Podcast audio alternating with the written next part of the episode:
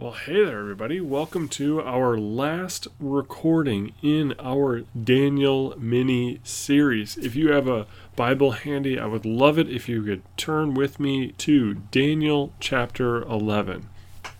Now, last week we went all the way up to chapter 10, where Daniel has this vision of this mysterious person who has this uncanny resemblance in his description to, well, how Jesus Christ is depicted in Revelation chapter 1.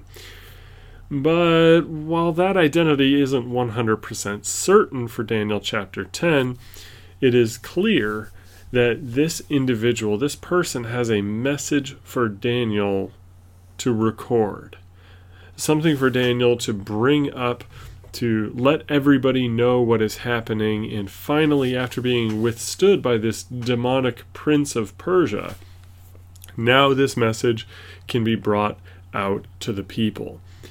And that brings us to Daniel chapter 11, which, oh, I, I hope y'all have patience here. Daniel chapter 11 and 12 are infamous for difficulties in interpretation. And as we go about it, I'm going to have my commentary from my Lutheran Study Bible open because it's a quick reference guide to some of the historical facts that are being brought up. But it's not just history, it's also tracking when Daniel is changing subjects here. So the prophecy he is given uh, talks about two very important people one who already was and one who will be. But let's let's go ahead and take a look and let's see what I'm meaning here. In Daniel chapter 11, starting in verse 1. And as for me, in the first year of Darius the Mede, I stood up to confirm and strengthen him. And now I will show you the truth. Behold, three more kings shall arise in Persia, and a fourth shall be far richer than all of them and when he has become strong through his riches, he shall stir up all against the kingdom of Greece. Then a mighty king shall arise, who shall rule with great dominion, and do as he wills.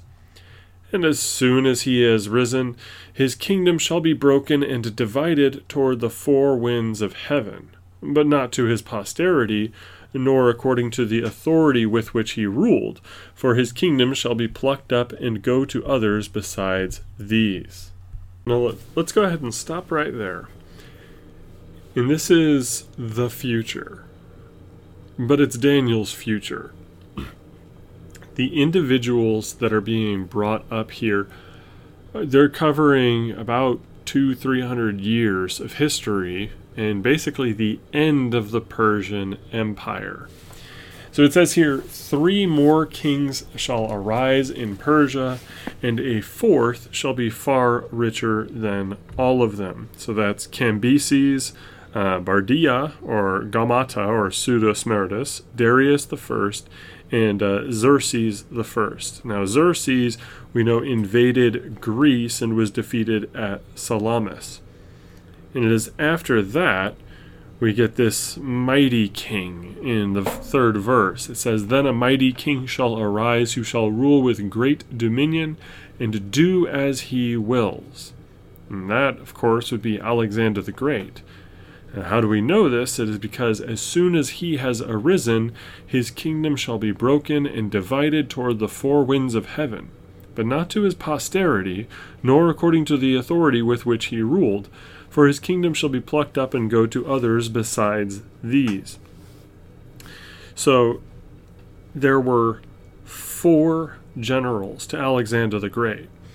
As soon as Alexander had conquered the known world, as it was, you know, the world is yours, Alexander, it's, well, he got drunk he was a partier. He he was very much a hedonist, at least towards the end of that. But the moment he finally had this empire, he dies, and then his kingdom is divided between his four generals. Sorry, my voice is a little hoarse here. But it is from there, by dividing into the four winds, that we see now Daniel's going to go into some of the intriguing politics here. But real quick, a note on the word Greece in uh, verse 2. It says, He shall stir up all against the kingdom of Greece. Now, there were there were a lot of wars between the Persians and the Greeks. I'm sure many listening to this have watched 300 or heard about the Spartans, you know, the 300 Spartans with King Leonidas. That was part of a lot of campaigns against the Greeks. The Persians were, for a very long, concerted effort trying to take out this competing kingdom and eventually fell when Alexander finally uh, took over. But the word Greece is not there in the Hebrew. In fact, the actual word given there, it is uh, Yavan or Jovan. Uh, it literally means a son of Japheth, also his descendants and their lands. If you ever want to look this up, it's Strong's number 3120 and it is from the same the same root or word origin as uh, Yonah. Now, Yonah, Strong's number 3123, actually means dove. So this is almost like Daniel here, while he's receiving these words from this heavenly being, right? From the, it could be Christ himself, it could be anybody. It's while we know that it is Greece based on the historical description of what happened to Alexander's kingdom, as well as um, Daniel chapter 8 with the ram and the goat, you know, the single horn that splits into four, right? But the fact that Yonah and Yavan being related terms people who are, are based off of Japheth, this is basically saying this Western Empire. It isn't up to Daniel to know the term Alexander or Ptolemy or the Seleucid Empire. Uh, Daniel is given, hey, this these Japhethites, these uh, Europeans, basically these these Caucasians from the West, are going to be coming and taking over. And that does refer then, because Japhethites or Europeans aren't really featured heavily in the Old Testament. And it's kind of for good reason. Every time the northern kingdom of Israel and the southern kingdom of Judah tried to set up uh, trade routes or a navy, uh, the ships sank. God was kind of isolating them from the developments of the Western world where white people are and kept them from a lot of the very, very far eastern areas where Japhethites that are uh, Asian or Chinese or Indian, uh, keeping them from that. God was isolating them.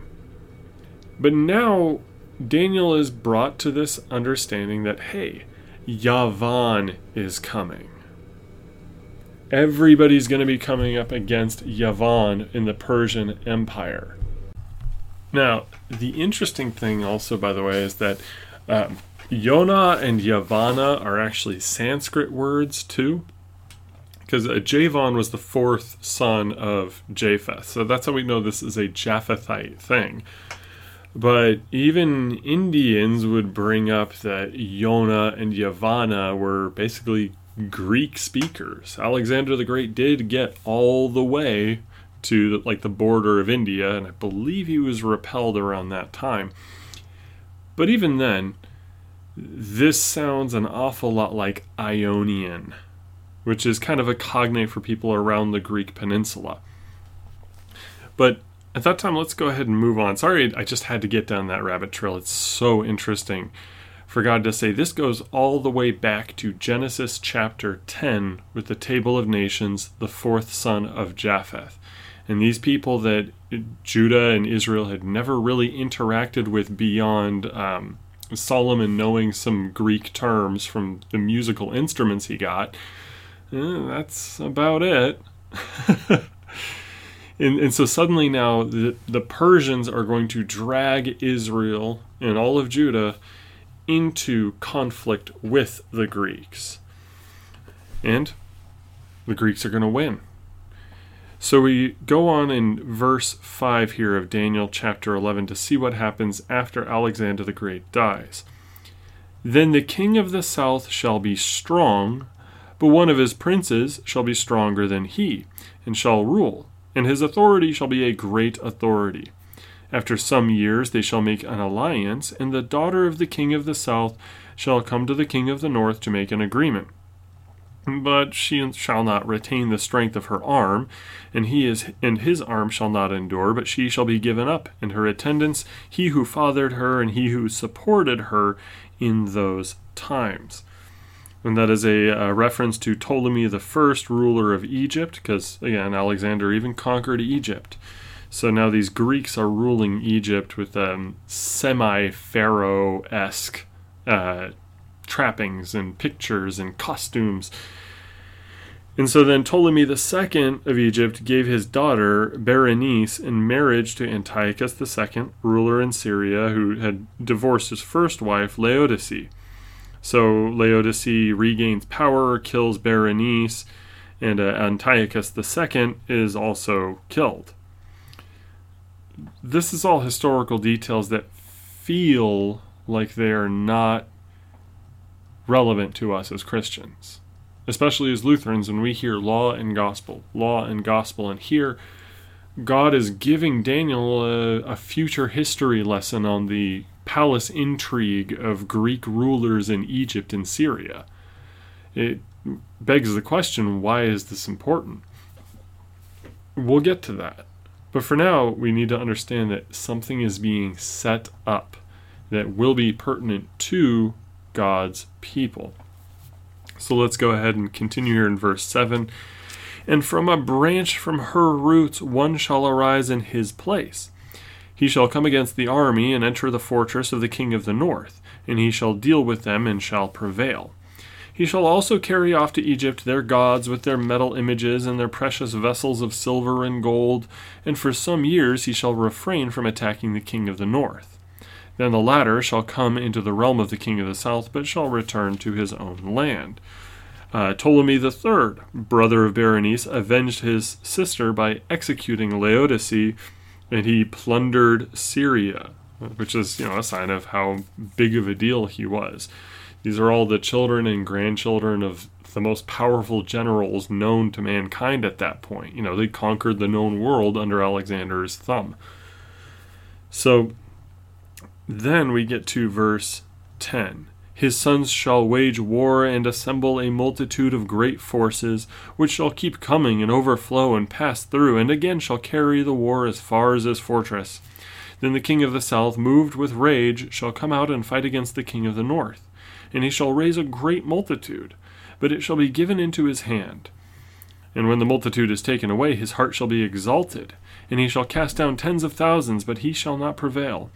For the king of the north shall again raise a multitude greater than the first. And after some years he shall come on with a great army and abundant supplies. Um, so Seleucus II was succeeded by his sons, and this is again from the Lutheran Study Bible, Seleucus III and Antiochus III. A large part of Israel was captured during this time, but in response, Ptolemy IV of Egypt went to war against Antiochus III and after Antiochus lost about 7,000 men in a battle at Raphia in 217 BC, he raised an even larger army to invade the Ptolemaic kingdom. What a mess, by the way. what a stinking mess is this that you look at the ancient world here. The Persian rule, until they messed with Greece, was more or less peaceful yeah, there were some battles here and there. There were some wars here and there, but so long as Daniel was an influential fig- figure for the Persians, well, there wasn't all that much for them to do. They were a more peaceful, conciliatory empire than you see with Babylon or Assyria before them, or even Egypt. But the Greeks here now, these uh, the Ptolemies, the Seleucid, um, Antiochus, and his armies and everything, they can't stop fighting each other.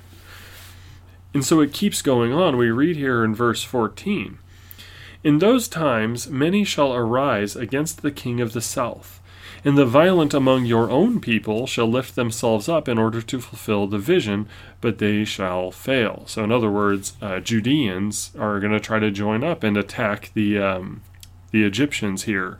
I guess Greek Egyptians would be a better term.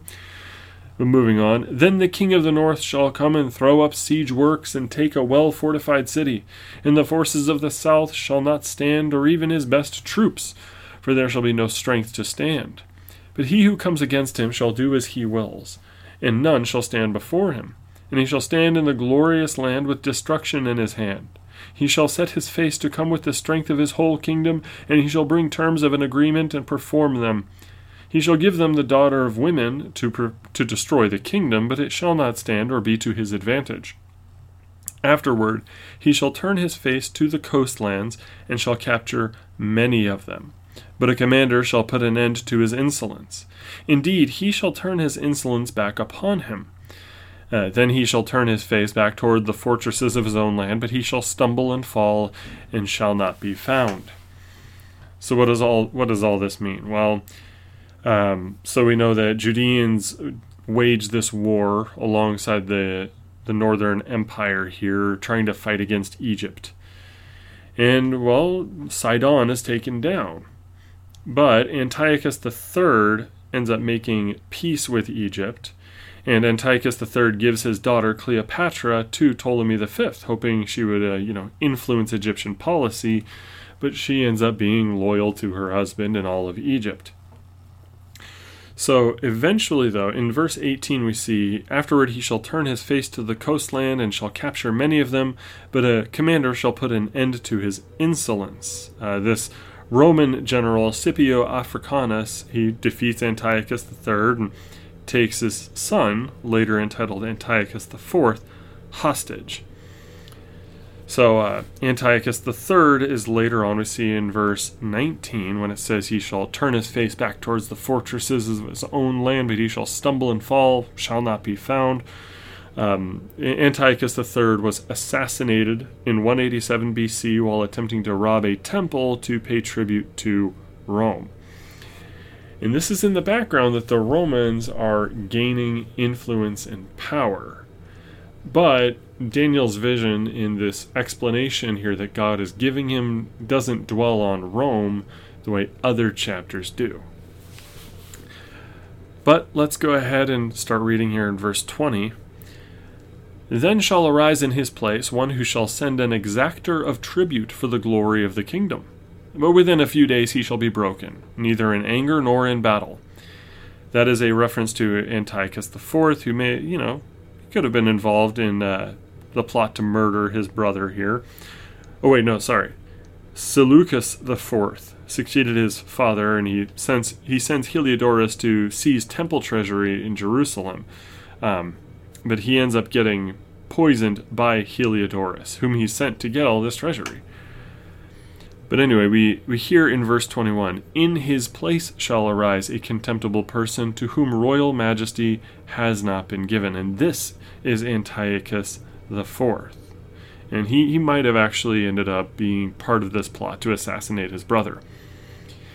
Um, he shall come in without warning and obtain the kingdom by flatteries. Armies shall be utterly swept away before him and broken, even the prince of the covenant. And from the time that an alliance is made with him, he shall act deceitfully, and he shall become strong with a small people. Without warning, he shall come into the richest parts of the province, and he shall do what neither his fathers nor his fathers' fathers have done, scattering among them plunder, spoil, and goods. He shall devise plans against strongholds, but only for a time and he shall stir up his power and his heart against the king of the south with a great army. And the king of the south shall wage war with an exceedingly great and mighty army, but he shall not stand, for plots shall be devised against him. Even those who eat his food shall break him. His army shall be swept away, and many shall fall down slain. And as for the two kings, their hearts shall be bent on doing evil. They shall speak lies at the same table, but to no avail, for the end is yet to be at the time appointed. And he shall return to his land with great wealth. But his heart shall be set against the holy covenant, and he shall work his will and return to his own land. Boy, that's a lot of stuff, right? but mm, a quick rundown of what all that points to. Um, uh, Onias III, the high priest at Jerusalem, is featured in verse 22. Armies shall be utterly swept away, even the prince of the covenant. Um, there is an alliance here, possibly with Ptolemy the sixth of Egypt in verse 23. And only a small number of people support Antiochus IV at first.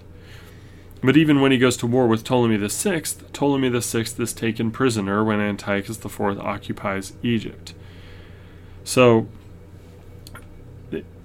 we get into these details, and there's some people, um, there are some historians here, and some, um, I guess, on the liberal side of things, some biblical commenters who believe that whoever wrote Daniel here was actually just reading a history book and rewording it to sound prophetic because it is so detailed, even to the people sitting at the table here, or those who eat his food in verse 26.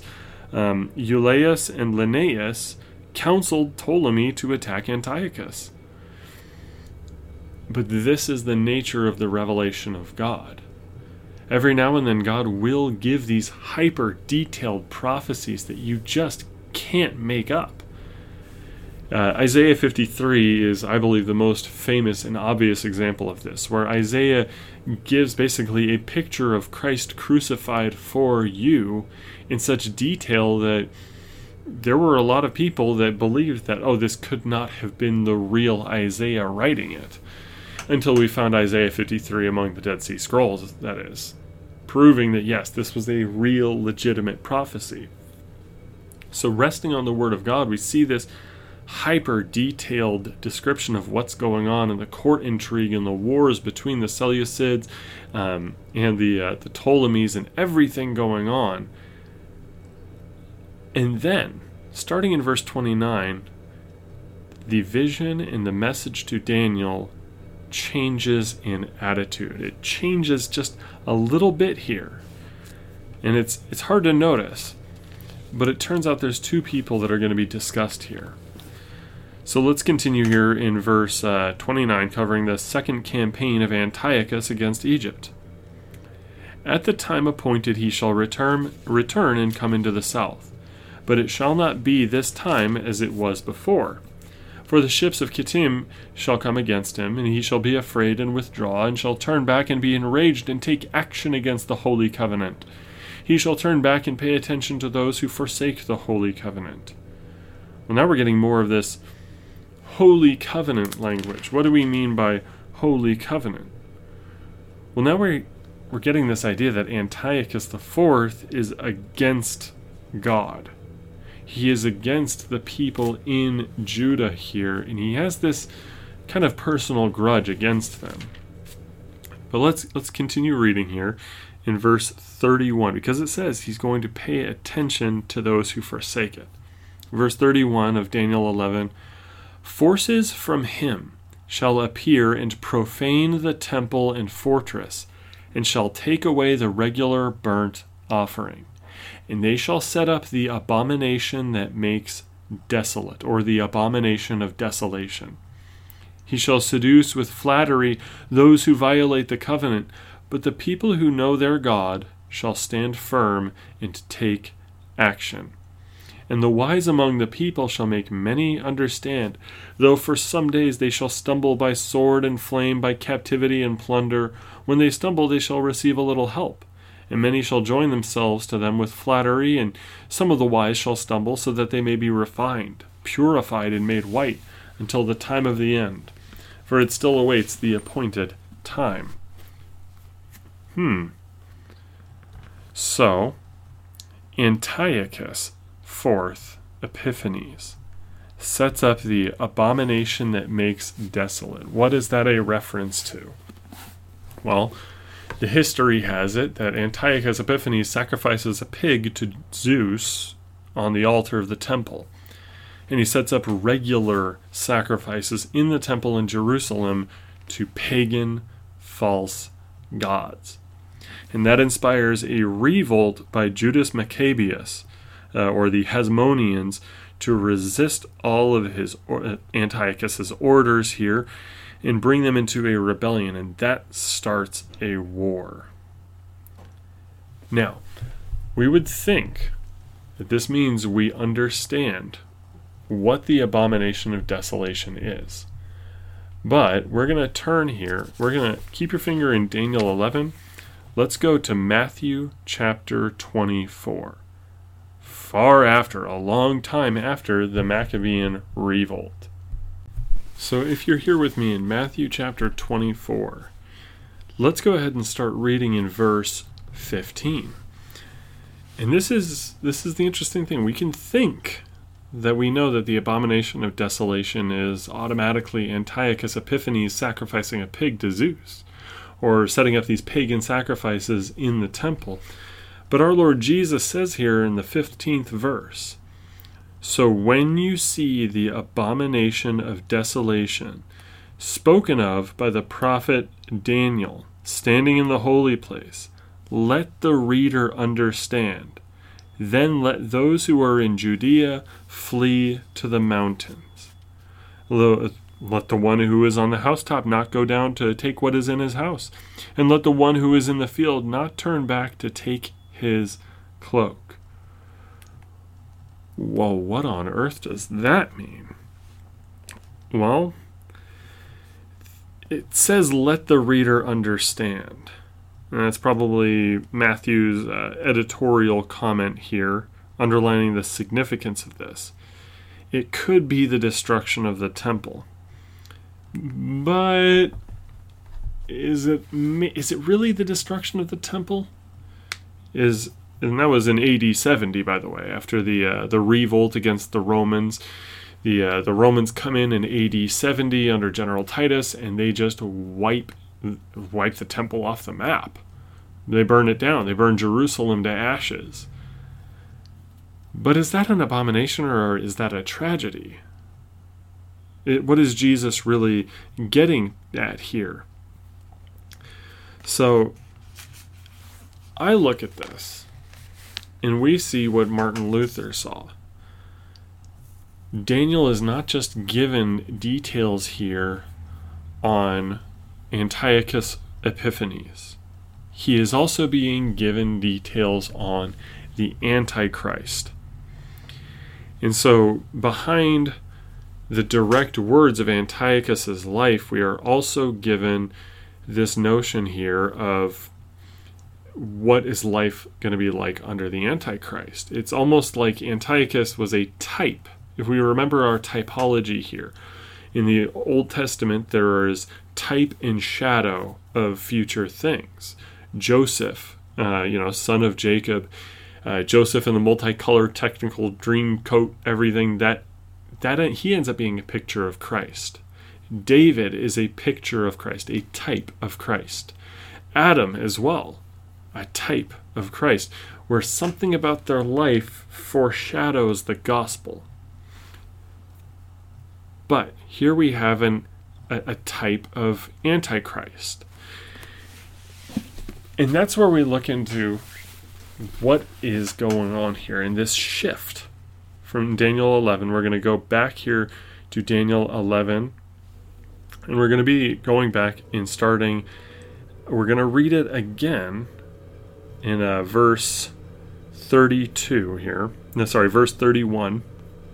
And we're going to take a look now with a listening ear, not just about some Greek general here, some Greek king that wants to extinguish temple worship in Jerusalem. It goes beyond that. So let's reread that. From verse 31 Forces from him shall appear and profane the temple and fortress, and shall take away the regular burnt offering. And they shall set up the abomination that makes desolate. He shall seduce with flattery those who violate the covenant, but the people who know their God shall stand firm and take action. And the wise among the people shall make many understand. Though for some days they shall stumble by sword and flame, by captivity and plunder. When they stumble, they shall receive a little help.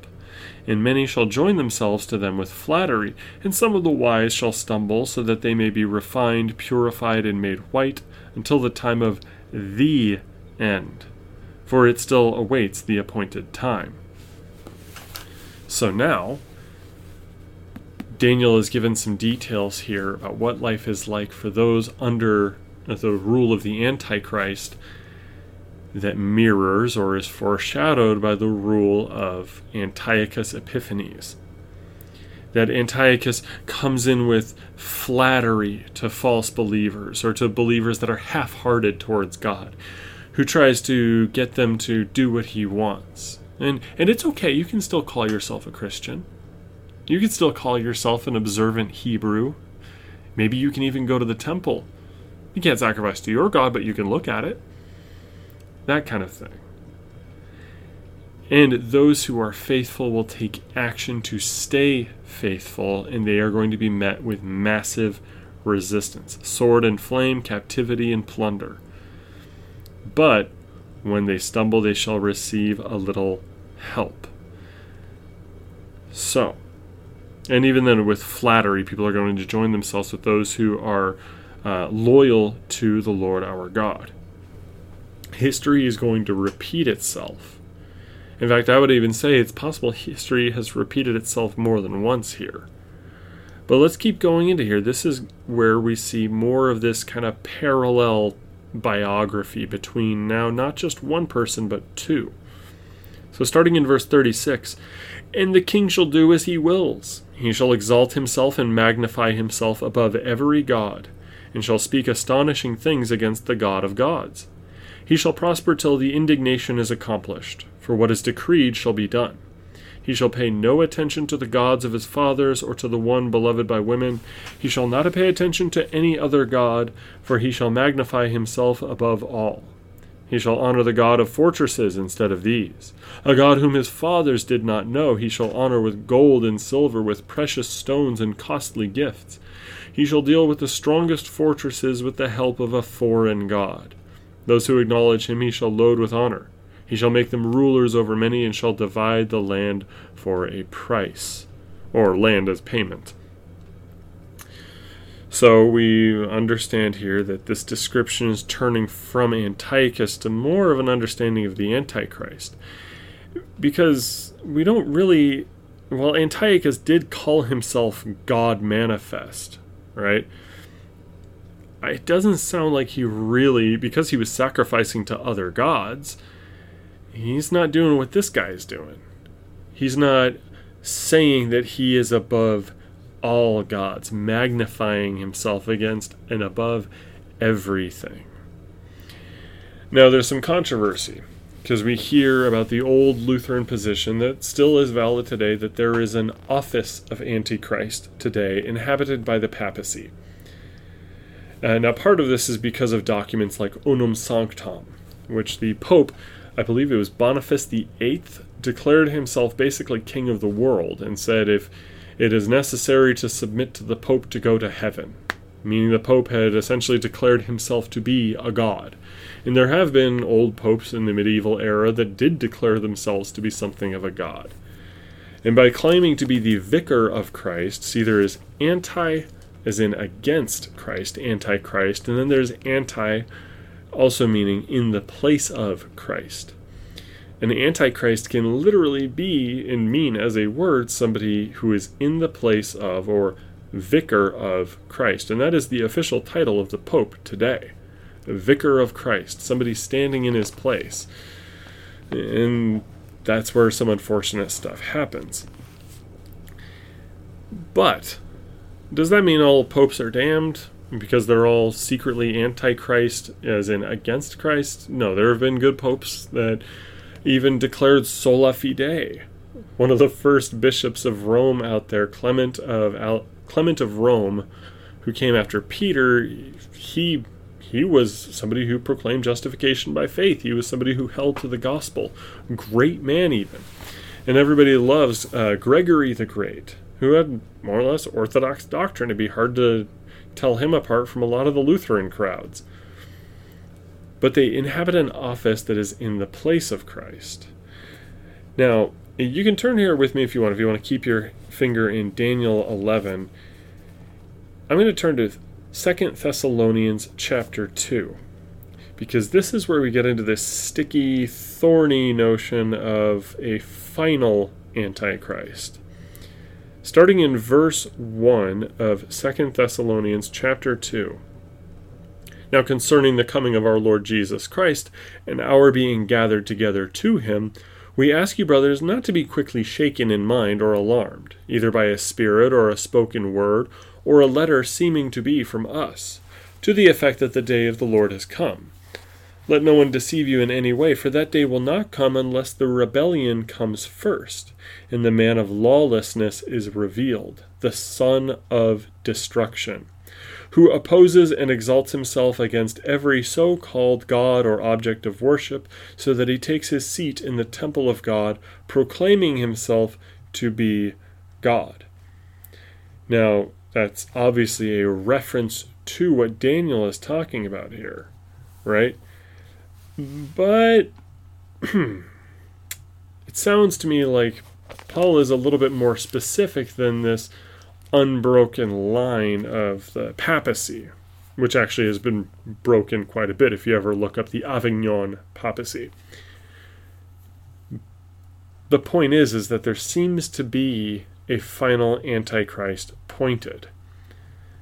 Now, is that necessary for us to believe as Christians? No. Uh, Paul could have been saying, well, yes, there will be a man as in an office, somebody in this office of Antichrist for a long time until Christ returns. But Paul can also be, his language is pretty specific. It sounds an awful lot like he's saying, no, there's going to be an individual that is the final Antichrist. In this Antichrist, as we just read from Daniel 11, 36 through 39, is going to be a slick individual, kind of a con man, dealing with people, with um, payments, under the table stuff here, trying to wheel and deal his way to greater and greater power and ownership of everything. Now, does that have to be an, a final Antichrist? No. Martin Luther did believe this was the case, and I'm inclined to say that as well. But there have been lots of popes that were wheelers and dealers, and again, Unam Sanctam, written by Boniface VIII, was during a time in which Boniface was pushing around literally every single king in Europe that he could get his fingers on. He was telling them what to do, what not to do. Uh, kings were told, You're going to be excommunicated if you don't follow what the Pope says. And this is something that lots of popes have done. And even to this day, Pope Francis, he's getting himself into, well, quite a bit of controversy by messing around with. Uh, this past week going in and allying himself with various gigantic mega corporations and banks to influence how the world does its economy. Crazy stuff. But again, does that preclude or exclude the idea of a final Antichrist, the capital A against Christ, final boss, so to speak? No, that is well within a possibility, and I believe it to be a likely thing. But let us keep in mind here this isn't what we have been presented oftentimes growing up when we hear about an Antichrist. Let's continue reading here in verse 40. And we're going to keep reading from chapter 11, verse 40, all the way to chapter 12, verse 4. So it says here in verse 40 at the time of the end, the king of the south shall attack him.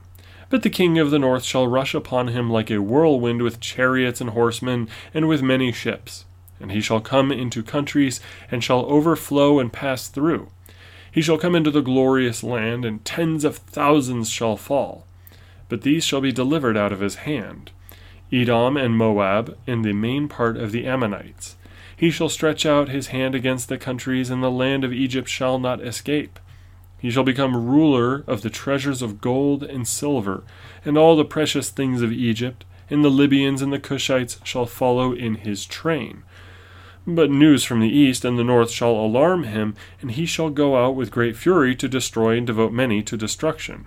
And he shall pitch his palatial tents between the sea and the glorious holy mountain, yet he shall come to his end with none to help him.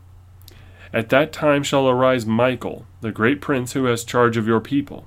And there shall be a time of trouble such as never has been since there was a nation till that time. But at that time your people shall be delivered, everyone whose name shall be found written in the book. And many of those who sleep in the dust of the earth shall awake, some to everlasting life, and some to shame and everlasting contempt. And those who are wise shall shine like the brightness of the sky above, and those who turn away to righteous sorry, and those who turn many to righteousness, like the stars forever and ever. But you, Daniel, shut up the words, and seal the book until the time of the end. Many shall run to and fro, and knowledge shall increase. What's that getting at? Even in the Middle East, the hot spot of wars here, people are preserved. Even pagans. And this is kind of a foreshadowing of Gentiles being accepted into the kingdom of God, that God would actually actively protect Edom and Moab, where most of that, I believe, is in the area of Jordan today we look at that and what is the picture of the Antichrist, if indeed this is speaking about a final Antichrist? The way he's pictured in movies like Left Behind and books like Left Behind, things like uh, Hal Lindsey, and the, the idea of many of our uh, premillennial brothers and sisters, people who hold to like rapture theology and stuff, they believe in this gigantic one world government headed up by this super powerful world ruler who always gets his way and oppresses everybody like it is ni- the 1984 book, where um, dissent is so looked down on and crushed that, well, I better not speak up your mouth. Uh, Christians are going to be living in sewers or in the woods trying to hide. There could be some of that. But even if there is a final Antichrist, we can't forget that he, he has a type before him that is the uh, the Antiochus Epiphanes individual, who is always at war.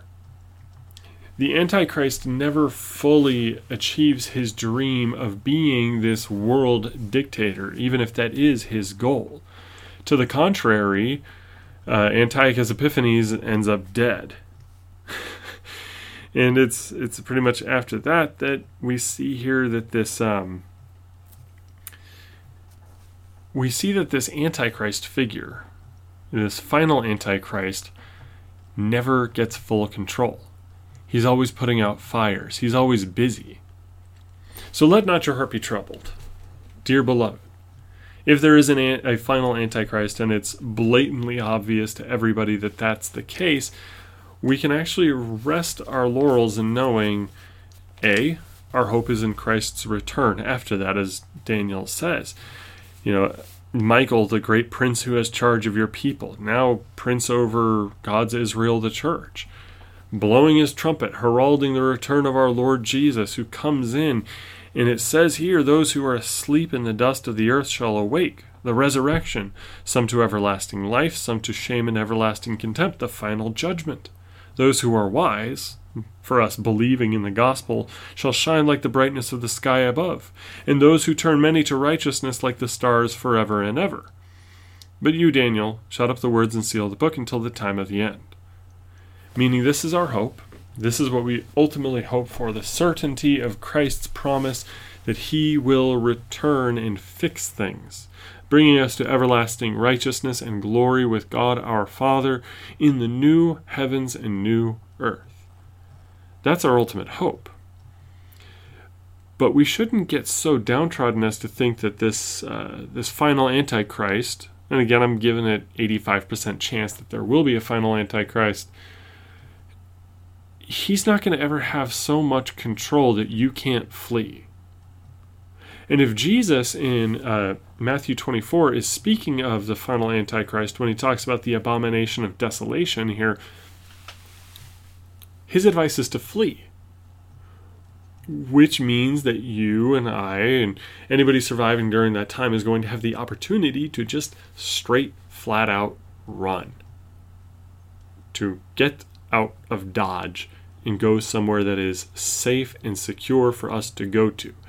And if we trust in the Lord, we're not going to be so worried about persecution that we're building uh, bunkers or buying 800 years worth of food to feed our new, you know, tribulation colony. The more important thing is the solution, what Daniel's vision points us to. God telling him, yes, this is going to happen, but ultimately there is the final judgment and complete deliverance for all who believe. Amen to that. But let's go ahead and um, let's look at the closing matters here of Daniel chapter 12, where he, he actually looks and finds some of the details to questions we might ask as well. Starting in verse 5 Then I, Daniel, looked, and behold, two others stood, one on this bank of the stream, and one on that bank of the stream. And someone said to the man clothed in linen, who was above the waters of the stream, How long shall it be till the end of these wonders? And I heard the man clothed in linen, who was above the waters of the stream, he raised his right hand and his left hand toward heaven, and swore by him who lives forever that it would be for a time, times, and half a time, and that when the shattering of the power of the holy people comes to an end, all these things would be finished. Great. A time, a times, and half a time. Three and a half times, I guess. That's half of seven. And we can't, uh, it's good to know that yes, Antiochus Epiphanes had banned the regular burnt offering for about three and a half years in Jerusalem. But we continue here. I heard, but I did not understand. Then I said, O my Lord, what shall be the outcome of these things? He said, Go your way, Daniel, for the words are shut up and sealed until the time of the end. Many shall purify themselves and make themselves white and be refined, but the wicked shall act wickedly. None of the wicked shall understand, but those who are wise shall understand. And from the time that the regular burnt offering is taken away, and the abomination that makes desolate is set up, there shall be 1,290 days, or, you know, three and a half years. Blessed he who is he who awaits and arrives at the 1,335 days. But go your way till the end, and you shall rest and shall stand in your allotted place at the end of the days. This is the word of our Lord. Thanks be to God. That's the end of Daniel. And we don't get exactly what this 1290 days and 1335 days is getting at, but a bit of a hint is given here in the book of Revelation. Let's turn to the book of Revelation. Um, we're going to be in chapter 12 here. In chapter 12, we see of Revelation, while you're turning there, the number 7 is a special number. It's a it's a holy number and we see it popping up everywhere in prophecy. There's something special about this God number 7. And like 10, it suggests kind of a completeness here. So let's go ahead and we're going to read Revelation 12 here, starting in verse 1. And a great sign appeared in heaven a woman clothed with the sun, with the moon under her feet, and on her head a crown of twelve stars. She was pregnant and was crying out in birth pains in the agony of giving birth. And another sign appeared in heaven Behold, a great red dragon, with seven heads and ten horns, and on his heads seven diadems. His tail swept down a third of the stars of heaven and cast them to the earth. And the dragon stood before the woman who was about to give birth, so that when she bore her child, she, he, might, he might devour it. She gave birth to a male child, one who is to rule all the nations with a rod of iron. But her child was caught up to God and to his throne. And the woman fled into the wilderness, where she has a place prepared by God, in which she is to be nourished for 1,260 days. Hmm. Well, what is that? Well, Luther he, he describes the abuses and the false understandings of the medieval mass as a dragon's tail. Um, but it's most likely Satan's rebellion, his original fall from heaven after trying to rebel against God. And I've said before, as Luther says, whenever God builds a church, the devil builds a chapel.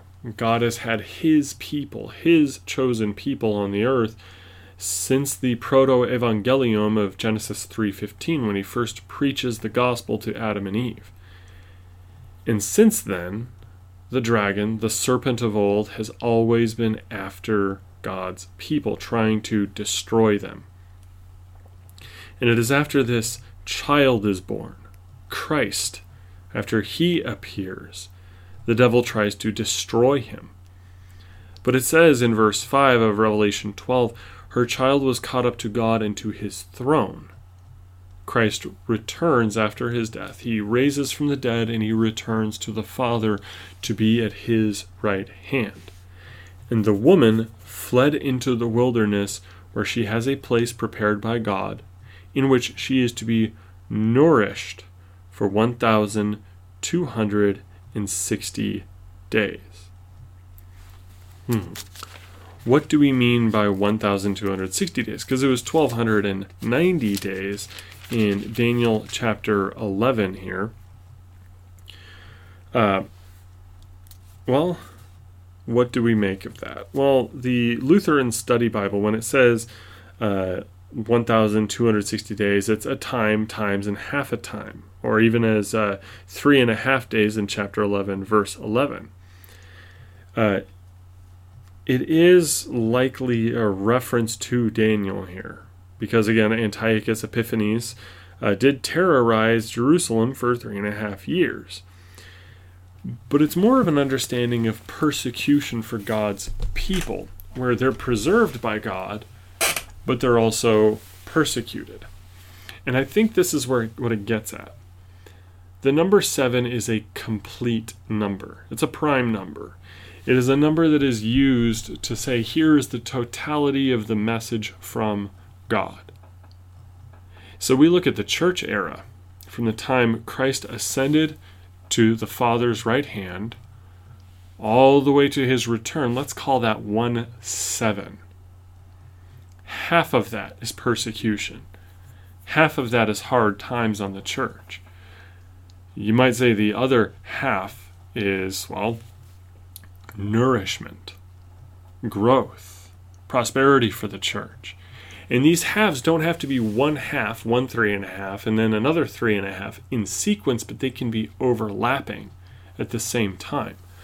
The church is always small and persecuted. When we look at the invisible church, the small body of all true believers in Jesus Christ. However, even though this is the case, Christianity always spreads like wildfire everywhere. We are always growing we are it's a paradox because we're always persecuted. We are always the most hated group of people on the planet but we are also at the same time appealing to all as god regenerates souls. It's why that is exactly the reason why i believe the antichrist the final antichrist if and when he shows up is never going to achieve full complete control. Because how could he he is he is effectively executing only half of the uh, half of everything that's going on if indeed there is a final antichrist. The other half the church is still growing. So of course the antichrist is going to be distracted by putting out fires and rebellions and little wars here and there. To the point that we as faithful baptized believers in Christ should not worry. Now, yes, if we're martyred, we're martyred. But the more important thing is we look to the end of the matter. And the you know God even tells Daniel through this figure speaking, "Hey, don't ask this kind of question. I told you it's all shut up and sealed. Look to the end of the matter. Christ returns. We are saved, and there is an ultimate resurrection and everlasting life and joy for all of us." And we praise God for that. Let's take that to the Lord in prayer, and we will wrap this up. Heavenly Father, we thank you very much for the holy prophet Daniel and for this mysterious but rich, wonderful work that you have given us through him. that this prophet can show by his life that you are sovereign over all things, and relate to us by visions that you will take care of us, and that times may get hard, but you always provide for us, you nourish your people, you help us, O Lord, that we may always remain in the hope of the return of our Lord Jesus Christ in the final end of days where we can look forward to everlasting, eternal, perfect life with you. May we remain encouraged by this. And while there may be mysteries, O Lord, that we are not privy to, the extra 45 days at the end of Daniel chapter 12 that we just don't know what he's referring to. Heavenly Father, we rejoice that the main point is still the main point, and that is not taken from us in spite of the mysteries.